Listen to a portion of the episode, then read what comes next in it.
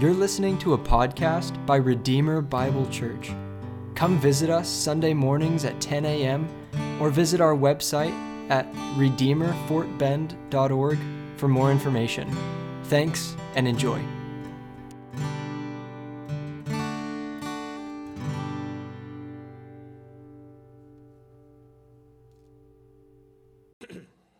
There's this growing sense today that humanity is skirting on the edge of disaster, that the end might not be too far away.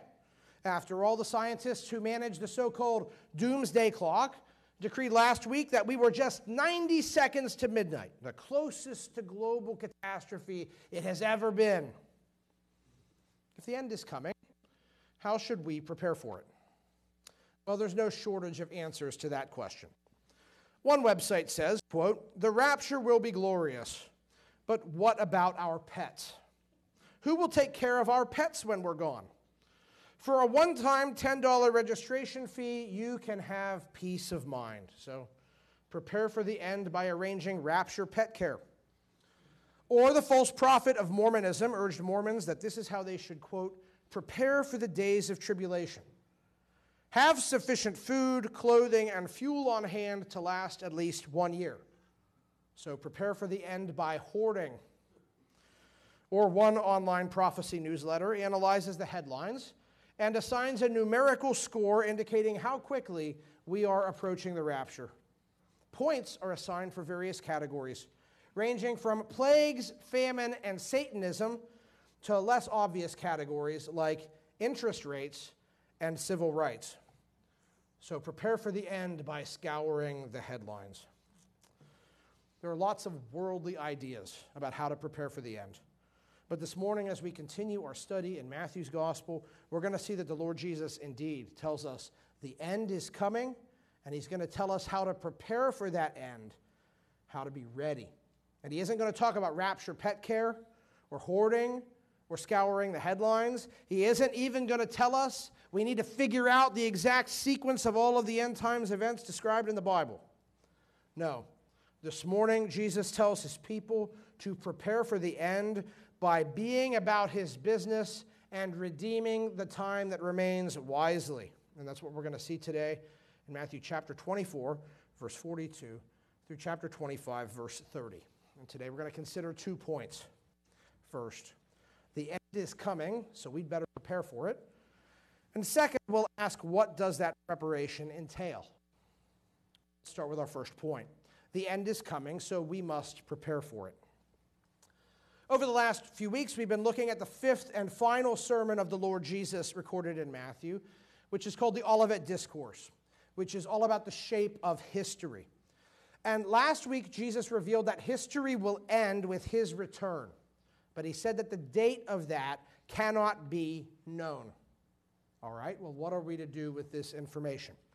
Jesus tells us, look at verse 42. Therefore, stay awake. Now, Jesus is now moving to the conclusion of his sermon, and here he gives his major application as he says, Therefore, in light of everything else he said so far in this chapter, here is what his disciples should do. They must stay awake. Well, what does he mean? Jesus worried they're going to sleep in? No. This Greek verb means something like be alert, be ready. The parallel in Mark 13 says be on guard. The idea is preparedness, vigilance. And this verb is an imperative, it's a command. Jesus commands his people to be ready. And this command is in the present tense. In Greek, the present tense indicates ongoing action. So Jesus is commanding a constant state of readiness. That is the proper response to what he has revealed about the end. That his original disciples and all everybody else who's followed him down through the ages, including those of us here today who know Jesus, we must live in such a way that we are always ready for the end. But why? Why is readiness the proper response to the truth about the end? Well, he tells us, look at verse 42. He says, For you do not know on what day your Lord is coming. Now, when you see this word for in the Bible, it's always going to give an explanation for what you just read. So here is why.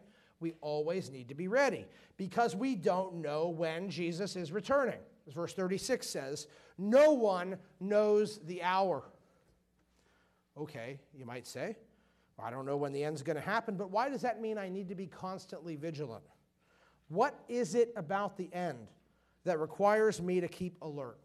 Well, Jesus is going to explain this now by telling a parable, which is a simple story that, when explained, reveals a profound truth because something in the story illustrates that truth. And Jesus now tells a parable to teach us why we've got to be ready for the end. Look at verse 43. Jesus says, But know this that if the master of the house had known in what part of the night the thief was coming, he would have stayed awake and would not have let his house be broken into. Therefore, you also must be ready, for the Son of Man is coming at an hour you do not expect. Jesus says our need for vigilance about the end is kind of like our need for vigilance to defend our property against a burglary. You know, when I was a kid, our house got broken into. A thief had been watching it. Uh, he knew when my uh, parents took me to school. And so one day, as I was getting dropped off, he came along and uh, took a knife and popped out the glass in the back door, and, and he came and stole our VCR and a bunch of other stuff. It was really upsetting. I mean, it's unnerving when someone steps into your life like that and takes what's yours. But in the ancient world, burglary was an even more devastating threat. It could literally clean you out because back then, most people didn't have their money in banks or in stocks, right? Wealth wasn't just a bunch of numbers on a computer system.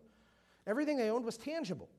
Their life savings would be in coins that they had to stash in their house. So somebody burgled you. They could literally take everything you had accumulated throughout your whole life. That's a major threat.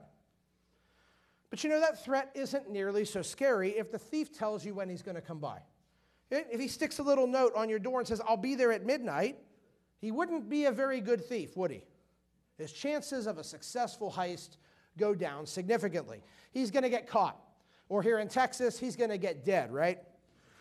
In the real world, thieves aren't dumb like that. They don't tell you when they're coming. They want to come when you're not expecting them so they can take what they want and escape without consequence. So, because they didn't know when a thief was coming, ancient homeowners had to be constantly vigilant. In the same way, we need to have a constant vigilance at all times to protect ourselves from the threat of the end because it is coming like a thief. It is coming when we don't expect it. And if we're not prepared to meet it, then when it comes, we will face devastation. Like burglary in the ancient world, but a whole lot worse. It's going to cost us everything. And this truth that the return of Jesus was coming like a thief in the night was so powerful with early Christians that we, we find this language used again and again throughout the rest of the New Testament always explaining how the end will bring devastation upon the unwary. I'm just going to read one of these passages. Sarah read it earlier, 1 Thessalonians chapter 5, verse 2. The day of the Lord will come like a thief in the night. While people are saying, there is peace and security, then sudden destruction will come upon them as labor pains come upon a pregnant woman, and they will not escape. The end is coming, and it's going to devastate the unprepared those who think they're safe, those who think, oh, Jesus isn't coming back, those who think the system will keep things stable. In one moment, they're going to find it isn't true. Everything collapses around them. In a worse catastrophe than 9 11 or Katrina or Hiroshima. Friends, this is why readiness is essential. Because T.S. Eliot was wrong. The world doesn't end with a whimper, it ends with a bang. The end will be a time of sudden destruction for the unready. But those who are ready will avoid that fate. Paul says in 1 Thessalonians 5 4. But you are not in darkness, brothers, for that day to surprise you like a thief. For you are all children of the light, children of the day. We're not of the night or of the darkness. So then let us not sleep as others do, but let us keep awake and be sober. If we don't want to be devastated when the end comes, we've got to be ready. But this leads us to our second big point now, which is what does readiness entail? To answer this question, Jesus now tells us three more parables. And each parable reveals a different aspect of readiness and unreadiness. We start with the first one. And here we learn that readiness means complying with the master's instructions while he is away. Look at verse 45. Who then is the faithful and wise servant, whom his master has set over his household to give them their food at the proper time? Blessed is that servant whom his master will find so doing when he comes. Truly I say to you, he will set him over all his possessions. But if that wicked servant says to himself, My master is delayed, begins to beat his fellow servants, and eats and drinks with drunkards, the master of that servant will come on a day when he does not expect him at an hour he does not know, and will cut him in pieces and put him with the hypocrites. In that place there will be weeping and gnashing of teeth. Now, here we have a household that belongs to a master, and he has many servants. And the master has to go away for a period of time, and so he entrusts everything to one of his servants while he's away. Now, Jesus invites us to consider two situations. First, let us suppose that while the master is away, this servant is consistently faithful to the duties that have been put upon him. He's diligent to make sure the household is fed when it should be. He treats his fellow servants well. He does what he's been told. When the master comes back, what's going to happen? Well, he's going to be well rewarded, isn't he? But let's now consider the other situation. Let's suppose that while the master is away, the servant who is entrusted with the household behaves very differently. Oh, the master's gone. I can do what I want. Instead of feeding the household, he brings the party people over and they eat the food and they all get drunk together. Instead of treating his fellow servants well, he beats them up. He abuses his power. He totally disregards the master's instructions. When the master returns at an unexpected moment, what will happen? He's going to be severely penalized, right? We're going to talk about that more in a minute. But that's the parable. Now, what does this mean? Let's start by identifying the master. It's clearly Jesus here, right? Then, just a few weeks after he said these words, Jesus is going to ascend back into heaven, where he will, return, where he will remain until he comes back to end history. Who are the servants? Well, some commentators say they're Christian leaders and that this is all about leading the local church. I think the point here is broader than that because this parable is one of a sequence all about being ready for the return of Christ. And it isn't only Christian leaders that need to be ready. So I think what's in view here is everybody, particularly everybody who claims to belong to Jesus. I think the servants here are people who claim to be believers, who claim to be Jesus' servants. Now, with those identifications, what can we learn? Number one, we see why God will not reveal to us the date of the end. If the master told the servants when he was coming back, what would happen? Well, consider first how this would impact the unfaithful servant. He's going to circle the date of the master's return, right? And he's going to be watching that calendar real close because he's going to be living it up real good until the date comes when the master's going to return, and then he's going to clean everything up and try to make it look respectable, right? He's going to try to avoid being caught and exposed in his sin. Now consider how this same knowledge might impact the faithful servant. Deprived of the uncertainty that helps keep him in check that the master might return today, the faithful servant might be tempted to fall into the behavior pattern of the unfaithful servant. But by not announcing the date of his return, the master puts his servants in the best situation possible for them to reveal their true character and relationship to him. And it ensures that his return will find them giving an honest display of who they really are when Jesus returns. His return will expose what is sincere and what is fraudulent because it could come at any moment. There was a saying in the early church that was attributed to Jesus. We don't know if he actually said it or not, but it went like this In whatsoever I find you, in this I will also judge you. And I think there's wisdom in us having that same understanding. That whatever we are doing when Christ returns, the way that he finds us will reveal the sincerity or falsity of our profession of faith. That's certainly the impression made by this parable, isn't it? And make no mistake faithful and obedient, or unfaithful and disobedient while the master is away is ultimately a matter of having a true or false profession of faith. That's clearly seen here in the way the master says the faithful servant is blessed. At the end of chapter 25, Jesus will use this same language to describe those who really belong to him.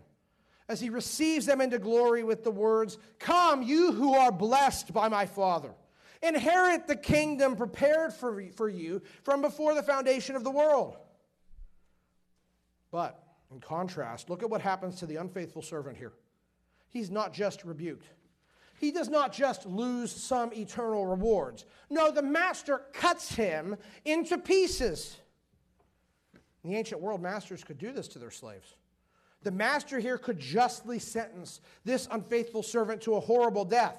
But that's not all, because now the parable gives way to the spiritual reality that stands behind it, with a picture of final judgment and eternal condemnation. As the master says, the unfaithful servant should be put with the hypocrites.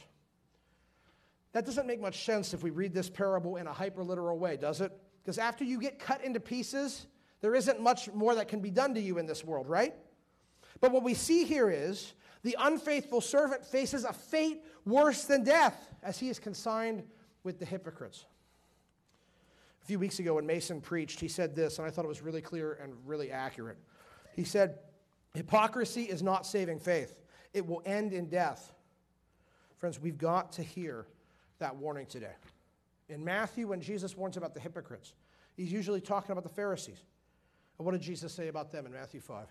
I tell you, unless your righteousness exceeds that of the scribes and Pharisees, you will never enter the kingdom of heaven. Hypocrisy does not inherit the kingdom because hypocrites have a pretend relationship with God and a pretend righteousness that isn't real. They lack what Hebrews 12 calls the holiness without which no one will see the Lord. So their destiny is hell. And make no mistake, that's what Matthew's saying here when he speaks of weeping and gnashing of teeth.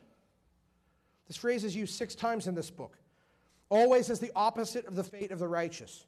Three times it's equated with a fiery furnace or eternal fire, and three times it's associated with the expression outer darkness. Friends, there is no ambiguity here. The faithless servant in this parable goes to hell, just like everyone whose situation is represented by him. So, what we see here is readiness for the end is a heaven or hell issue, such that those who are ready for the end, those who, like the faithful servant, are characterized by faithful, obedient service while the master is away, will receive eternal rewards. But those who are unready, demonstrated in their self indulgence while he's away, are sentenced to hell. Now, this may make you uneasy because we believe the truth that man is saved by God's grace alone, through faith alone, in Christ alone, and not by works. Friends, we should believe that. That's true. But we also need to learn the Bible tells us real faith produces some things in our lives. We often talk about the perseverance of the saints here. True faith perseveres to the end. That's not because perseverance is a salvific work. It's not like if we make it to the end of our lives and we're still in the faith that we earned our salvation. That's not it at all. No, the idea is true faith produces some things in the lives of believers like perseverance. Hebrews 3:14. We've come to share in Christ if indeed we hold firm our original confidence to the end. Or think of good works in James 2. I will show you my faith by my works. Faith by itself, if it does not have works, is dead. And now to this list we can add readiness for the end. True belief will generate readiness. And in this parable, readiness is defined as a life marked by obedience. Not perfect obedience, of course. We cannot attain sinless perfection in this life. We will sin. We, sometimes we can sin terribly. Sometimes we can be mired in sin for seasons. But friends, 1 John 2 says, By this we know that we have come to know him if we keep his commandments. Whoever says, I know him, but does not keep his commandments is a liar, and the truth is not in him. True belief is marked by a high view of God's word and a growing desire to live in line with it. And so, as you look at your life right now, let me ask which of these two servants do you more closely resemble? While Christ is away, are we living with an expectation that we might see him at any moment and give an account? Do we hold the things that he has commanded us to do in high regard? Do we tremble at his word and strive to obey it? Or do we say, well, I got plenty of time before I got to see him. I'll deal with it later and just do more of what we want. Friend, if that is you, I beg you, do not be deceived. The servant who spends the time Jesus is away in self indulgent disobedience has no connection to him. And I'm talking about you today. I want you to know you can expect only wrath when he returns. But if we see that the grace of God is producing in us something else, a desire to love Jesus, to serve Jesus, to strive to obey him, even when we fail, then praise God. Because that evidence is that we truly know him and that we will enjoy eternal rewards with him forever. But we come now to the second parable. And here we learn that readiness means being prepared before it's too late. Look at chapter 25, verse 1. Then the kingdom of heaven will be like ten virgins who took their lamps and went to meet the bridegroom. Now, Jesus says that when the kingdom comes in its fullness at the end, that is, when he returns, it will be like this second scene. And this is drawn from the world of ancient Jewish wedding customs. Now, typically, Jewish weddings would begin with ceremonies that took place at the bride's house, and these would last well into the night. And once they were done, then the groom would leave, and he would lead a procession to his own house, where there would be great feasting that would last for days. Now, it's this nighttime procession that is the custom featured in our parable. This procession would typically be done by torchlight, such that everyone connected to the wedding would carry a torch. And these torches are probably what is in view here as Jesus talks about these lamps. Now, our parable focuses on 10 virgins, 10 young ladies who were probably attendants to the bride. And we meet them outside the bride's house, waiting for the groom to make his appearance, waiting for him to begin this procession. But now we learn a critical detail about these girls. Look at verse 2. Five of them were foolish, and five were wise. For when the foolish took their lamps, they took no oil with them, but the wise took flasks of oil with their lamps. Now, to participate in the procession and be admitted into the feast afterwards, as a part of the wedding, you had to bring a torch. And you wouldn't bring a lit torch with you because the ceremonies that would go on at the bride's house could take some time, and you didn't want your torch to, to run out of steam, right? So, what you do is bring it disassemble. You'd bring a stick and a piece of cloth and a flask of oil. And only when the time came for the procession to begin would you douse the cloth in oil, wrap it around the stick, and light it up, and then you'd have a real nice torch. Now, all 10 of these girls have brought the torch disassembled like they were supposed to, but half of them have forgotten to bring the oil. When the time comes, they're not going to be able to really light their torches. But we're jumping ahead a little bit because that's because the next thing Jesus says is this. Look at verse 5. As the bridegroom was delayed, they all became drowsy and slept. For some reason, things are held up. The groom is away much longer than usual, and while he is delayed, these ten girls all sleep. But then suddenly, verse 6 At midnight there was a cry, Here is the bridegroom! Come out to meet him. The signal's given. The groom is here. It's time to light the torches and march in the procession. Verse 7 Then all those virgins rose and trimmed their lamps. They girls assemble their torches and prepare to light them. There's just one problem. Only now, at this last possible minute, do the five foolish virgins realize they have no oil. Their torches really aren't usable. Verse 8 The foolish said to the wise, Give us some of your oil, for our lamps are going out. But the wise answered, saying, Since there will not be enough for us and for you, go rather to the dealers and buy for yourselves. The foolish plead with the wise for help, but this problem is not something that can be solved by sharing the available oil. And that's not because the wise virgins are mean, it's because they've brought only enough for themselves. If they share, then their torches also will fail to be usable. So they tell the foolish girls to, to go off and find a salesman if you need some oil. Now, at this point, it's midnight. It's going to be tough to find somebody still open, right?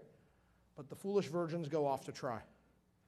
Meanwhile, verse 10 And while they were going to buy, the bridegroom came, and those who were ready went in with him to the marriage feast, and the door was shut.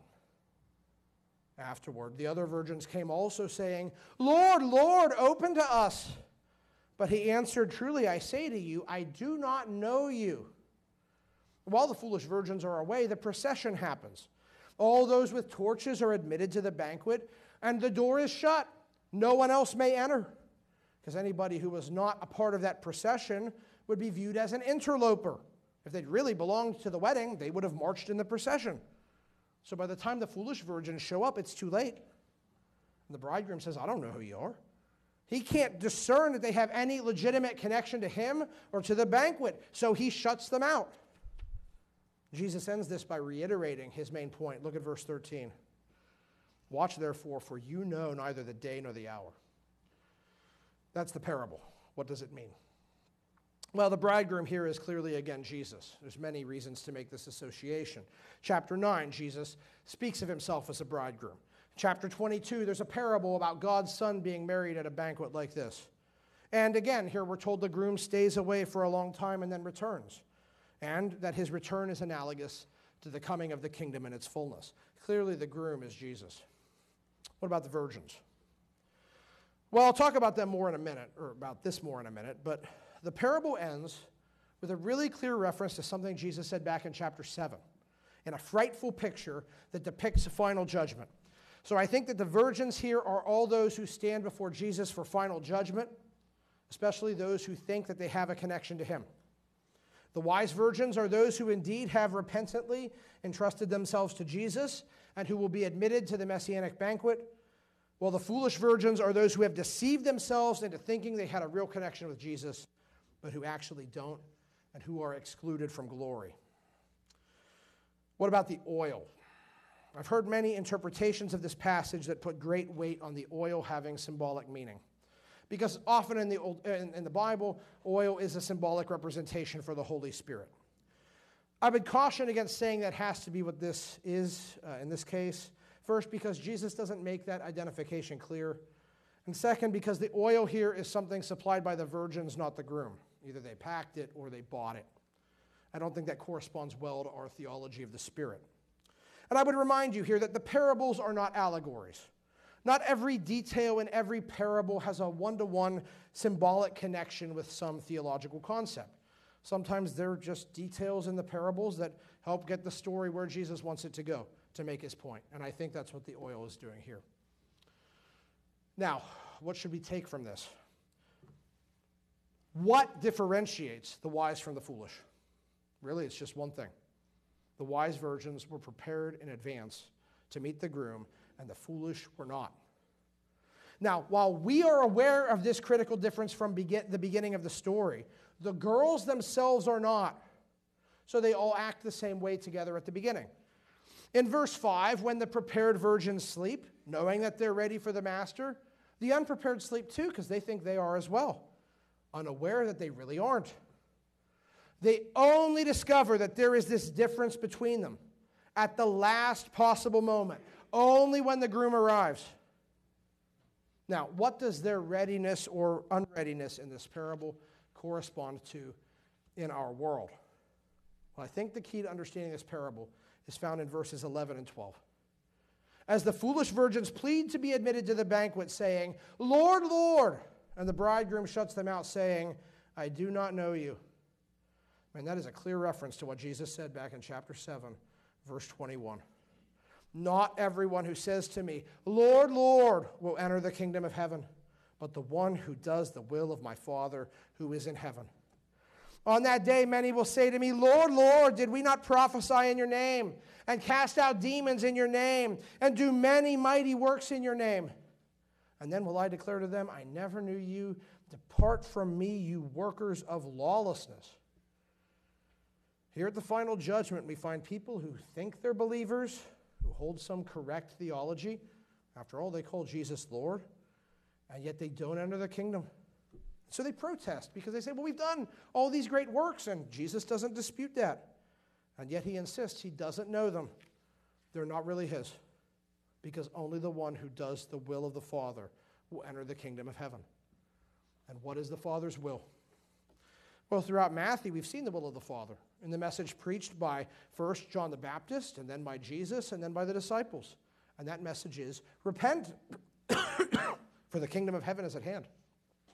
The king has come. Turn away from our old lives of sin. Turn to the king in faith.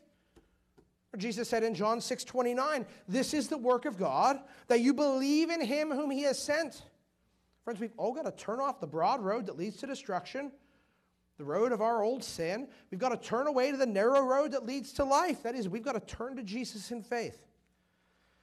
But the Bible's clear that there is something that superficially looks like faith, but which really isn't. Yes, these guys seem to have some right theology, but they never really turned to Jesus. They never really turned away from their old lives. They called Jesus Lord, but they never really submitted to Jesus' rulership over them. Their lives are bereft of real fruit and instead bear the false fruit of unrepentant sin and hypocrisy. And so they show their profession of faith to be false. They have merely pseudo faith. And by the time they realize the danger they're in, it's too late. Friend, the moment that it will be clearest to us that we need to belong to Jesus is the moment when it is too late. Because it will be when we see him with our own eyes, when we stand before him for judgment, either because we've died or because we've lived until the end. And friends, when we stand before Jesus for judgment, it's too late then to repent and believe. We need to prepare now. The groom is coming, the end is coming. Repent and believe the gospel. Jesus is God and man. He died on the cross for our sins, He rose from the dead. Salvation is available only by God's grace through repentant faith in Him alone. Believe in Jesus and live, or one day you will find out tragically that it's too late. If you know that you've never come to Christ, don't make the mistake of frittering your time away like the foolish virgins do here. You know, in the first parable, unreadiness was all about exploiting the time that Jesus is away with self indulgence. Here it's different. Here, unreadiness is about wasting the gift of time that God has given to you to repent. Friend, I plead with you, examine yourself to see if you're in the faith. But now we come to our last point, the last parable. And here we see that readiness means redeeming the time wisely by serving the king, seeking to get a return on his investment in us. Look at verse 14. Jesus says, For it will be like a man going on a journey who called his servants and entrusted to them his property. Now, once more, we have a wealthy figure with servants who is going away. Of course, this is Jesus again. And once more, he entrusts his property to his servants. Verse 15. To one he gave five talents, to another two, to another one, to each according to his ability. Then he went away. Now, this word talent is a reference to a unit of currency in the ancient world, and it was a really large unit of currency. It was valued at 6,000 denarii. And a denarius was the amount paid to a laborer for one day of work. And on that basis, we might say that in our world today, a talent would be about a million bucks, almost exactly. And what we discover here is that as this wealthy man is leaving, he has eight talents that he wants to put to use while he's away. So he entrusts his servants with this giant sum of money. Now, this is not a gift. We're going to see in just a minute. He intends them to use this money in a particular way. But first, let's see how he distributes it. He doesn't distribute the money equally because he knows his people. He knows their ability to manage money. And so he distributes accordingly. The one he trusts the most gets five, the one he trusts the least gets one, and the one in the middle gets two.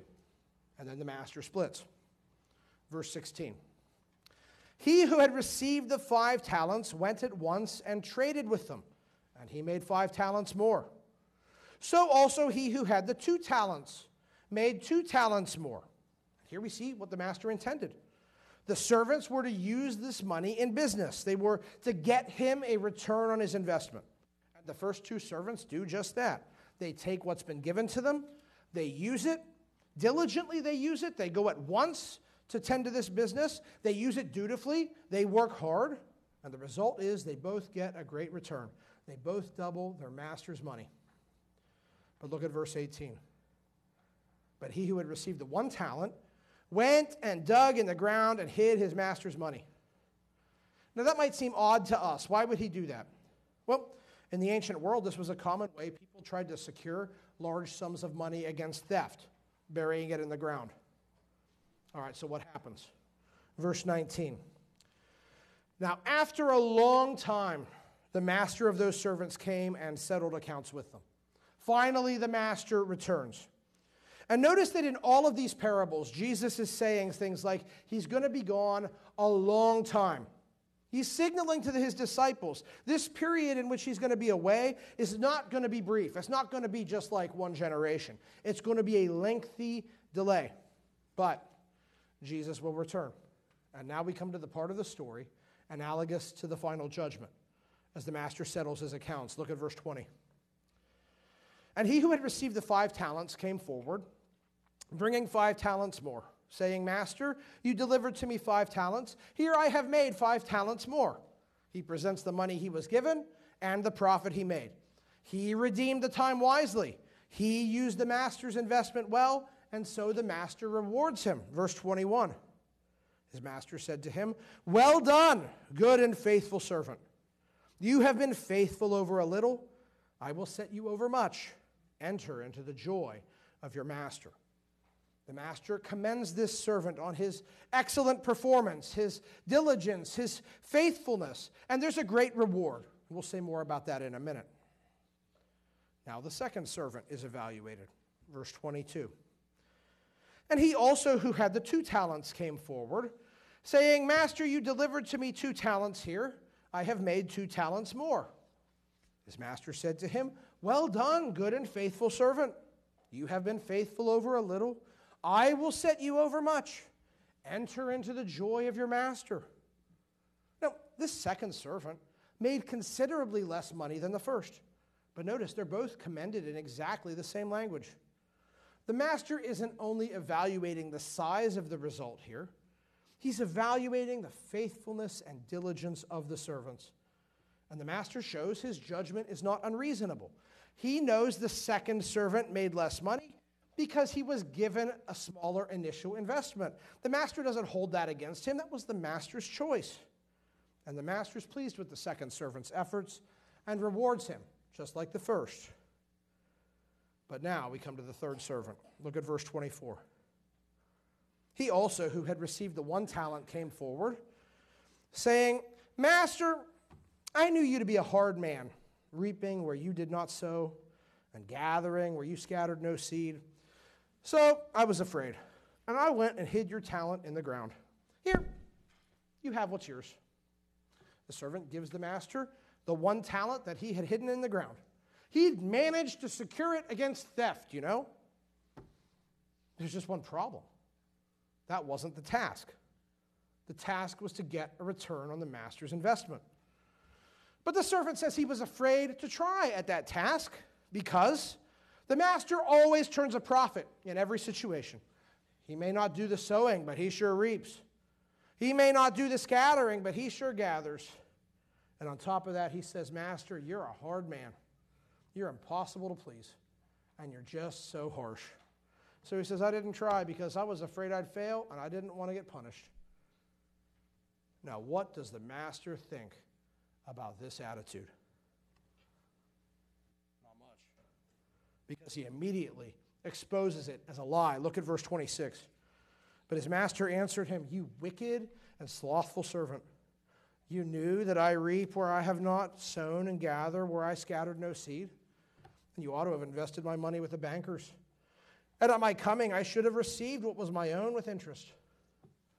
This third servant really believed what he was saying that the master was this harsh figure who insisted on successful profit. Why didn't the servant do something about it? There was an easy option available to him. He could have taken the talent to the money lenders. You know, most common people back then didn't do any banking, but if you had a talent, you better believe the, the money changers would have taken that off your hands and given you interest. That would have been a really easy way to make some money and kick your feet back and relax until the master showed up. But this servant didn't do that. Because all this stuff about him being afraid, because the master is a hard man, is just a lie. It's an excuse. The truth is, servant number three is lazy. He is disloyal. He doesn't love his master and he doesn't want to obey. And he was unbelieving because he had no faith in the master's plan. That if he took the money and really used it, he would get a good return. He wasn't diligent, he wasn't faithful. So now there's consequences. First, look at verse 28. The master says, So take the talent from him and give it to him who has the ten talents. For to everyone who has will more be given, and he will have an abundance. But from the one who has not, even what he has will be taken away. The master strips servant number three of the talent that was given to him and reassigns it to the servant that made the largest profit. And here Jesus quotes himself from back in chapter 13, verse 12. There's a spiritual principle at work here. Friends, in the end, those who know God and love God are going to gain more and more. But those who don't are going to lose everything, even whatever meager spiritual insight they had at the start. So the third servant loses what he had. But that's not all. A worse consequence awaits him. While the first servant, who did so well, actually winds up now in a better position. He gets more money to manage. But let's see now the last part of this unfaithful servant's punishment. A terrible consequence awaits. Look at verse 30. And cast the worthless servant into the outer darkness. In that place there will be weeping and gnashing of teeth. Again, the parable gives way to the reality it depicts. And just like at the end of chapter 24, this is unmistakably speaking about hell. This is the ultimate fate of the worthless servant and those he represents. Now, that's the parable. How should we understand it? Well, once more, we see Jesus judging, and as in the other parables, we see true believers here who are invited to enter the Master's joy, and we see those making a false profession of faith who initially seem to have some connection to Jesus, which is ultimately revealed to be deficient and false, and who end in hell. Now, I want us to consider two things here. First, what is the substantive difference between the rewarded servants and the condemned servant. The rewarded servants are marked by their faithful and diligent service. They attend to what the master gave them to do. They labor to get a return on the investment that was entrusted to them, and so they are ready when he returns. But the condemned servant lazily and disloyally will not attend to the task, and he is unready. Now, what is this talking about? To be sure, Jesus has not suddenly started preaching works salvation. This parable is not teaching that the cause of salvation is our own personal diligence or our faithfulness. No. This is showing that those who have a real connection to Jesus, who love him and belong to him, will be about his business with seriousness and diligence. Works don't save us, but saved people work. We will redeem the time that Jesus is away by doing our best to get some return for him from what he has entrusted to us if we really know him. And friends, what has Jesus entrusted to us? Well, he's given us his gospel to proclaim to the nations and to our neighbors. He's given us his spirit to empower our service. He's given us the community of the local church and spiritual gifts to build up that church. But you know, even for unbelievers, we can say that God has given in His common grace some serious gifts, natural aptitudes and talents that everybody has. All of our circumstances, the places we live, and the jobs we have, and the friends and family that we get. He's given us every good thing that we enjoy our homes, our cars, our money, our leisure. Jesus has made a significant investment in all of us. And the question is what are we doing with it while he's away? Do we leverage our lives and our possessions and our relationships in service to him? Are we proclaiming the gospel to any lost people? And I'm not talking here about going to Africa, although we could do that. But what about in your family? If you're married, have you evangelized your spouse or your kids? That's your primary mission field. You're looking for evangelism, that's where you should start. And then what about your extended family or your coworkers or your neighbors? I think a lot of people are afraid, just like servant number three is, oh, I don't want to fail. Man, I think this parable is a warning against that kind of mindset. But what about not just evangelism, what about service in the church? Are you invested in anybody else's life here? It doesn't take much time to sit down with somebody and pray with them or to read a few verses together and talk about them. But 1 Thessalonians 5 says, Admonish the idle, encourage the faint hearted, help the weak, always seek to do good to one another. Is there anybody here that you are admonishing or encouraging or helping or doing good to? Are you serving in any way here? He said, well, I'm, I'm afraid of people. Okay, well, again, I'm a little uncomfortable about that from this parable, but let me ask you this Do you help clean the building? Do you help do anything here? Or even outside the church, are you doing anything good at all in your life? I mean, that's a lot of questions I just asked. I hope you can answer yes truthfully to at least one of them.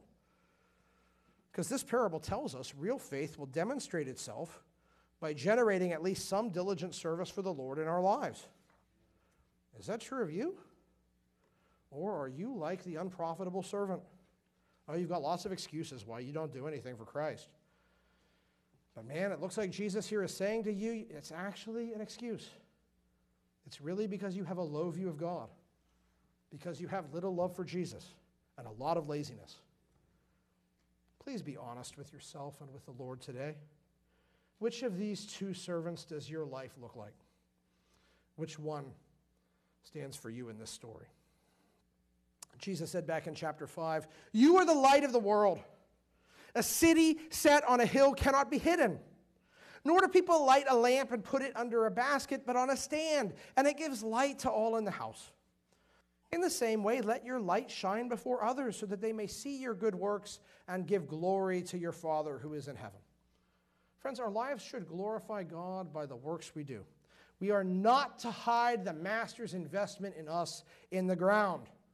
We are not to hide our light under a basket. And if we're doing that, we need to ask right now what does that say about me and my claim to faith?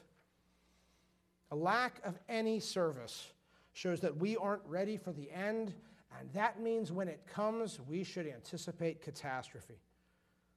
But true, diligent, faithful service indicates that we are ready for the end and that we are in line for rewards. And that's the second thing I want to call your attention to here. Look at the reward language we find in all of these parables. The prospect of immense goodness and kindness demonstrated to the person who really knows Christ. Friends, heaven isn't the thing you see on TV and cartoons. People floating around on clouds and plucking harps. No. The rewards we see in today's passage say that believers will be entrusted with even more glorious and important responsibilities in eternity. Friends, we will have jobs in heaven, duties commensurate with the diligence and faithfulness we show in this life. So, believing friend, run the race well. Run to win because you love Jesus, and run because incredible rewards await. But to conclude, I think we've seen today that true faith produces a readiness that will survive the end, and false faith produces an unreadiness that will not stand in the judgment, as Psalm 1 says. And we've seen today what readiness looks like and what unreadiness looks like. So, again, I just ask you to look at your life.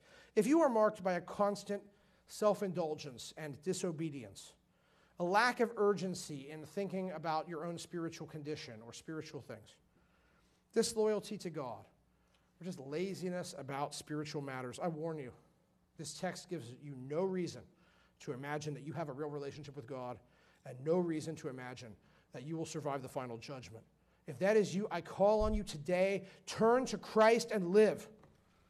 But I pray today that instead, as we look at ourselves, we would see true signs that show that we really do know Jesus, signs of true readiness, of growing obedience, of urgently attending to our spiritual lives while we have the time to do so, and of diligent faithfulness in our service to Christ.